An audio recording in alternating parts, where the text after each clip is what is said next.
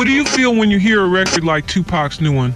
As well, man. Right, but don't you feel like that creates uh, tension between East and West?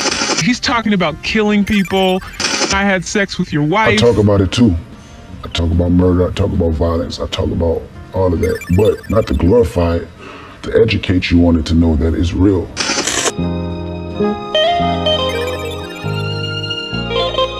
Fifteen. Um, let's let's go to thirteen.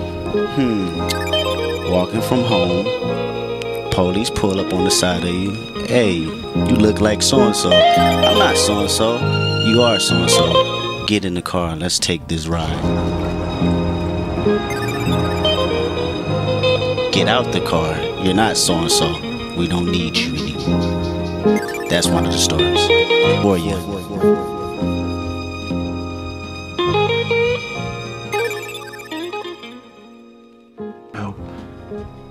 How long has it been going on, Jack?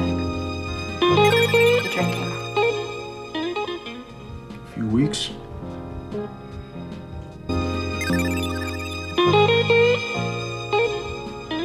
I had no idea. You've never really been around. Oh. Got it. Awesome. Thank you.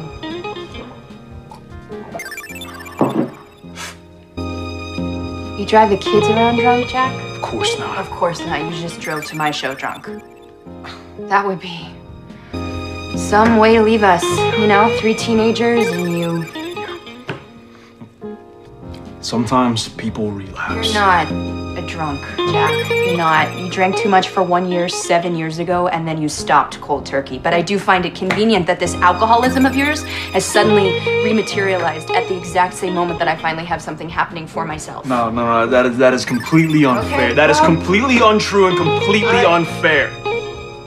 My father was. Yes, I know. You tried to kiss me. And